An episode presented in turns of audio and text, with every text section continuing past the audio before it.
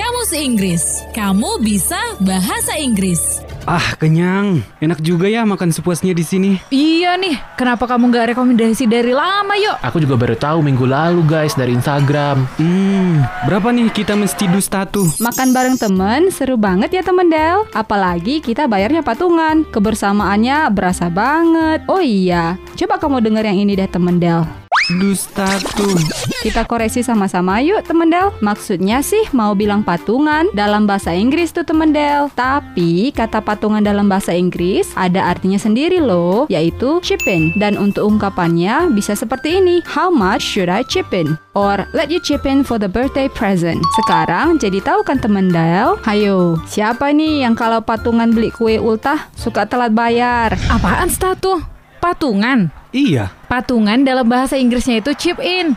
Jadi jangan salah lagi ya Mike. Walah, baru tahu aku tuh. Kamus, kamus. Kamus Inggris ya, Kak? Kamus Inggris ya, Bang? Kamus Inggris. Kamu bisa bahasa Inggris.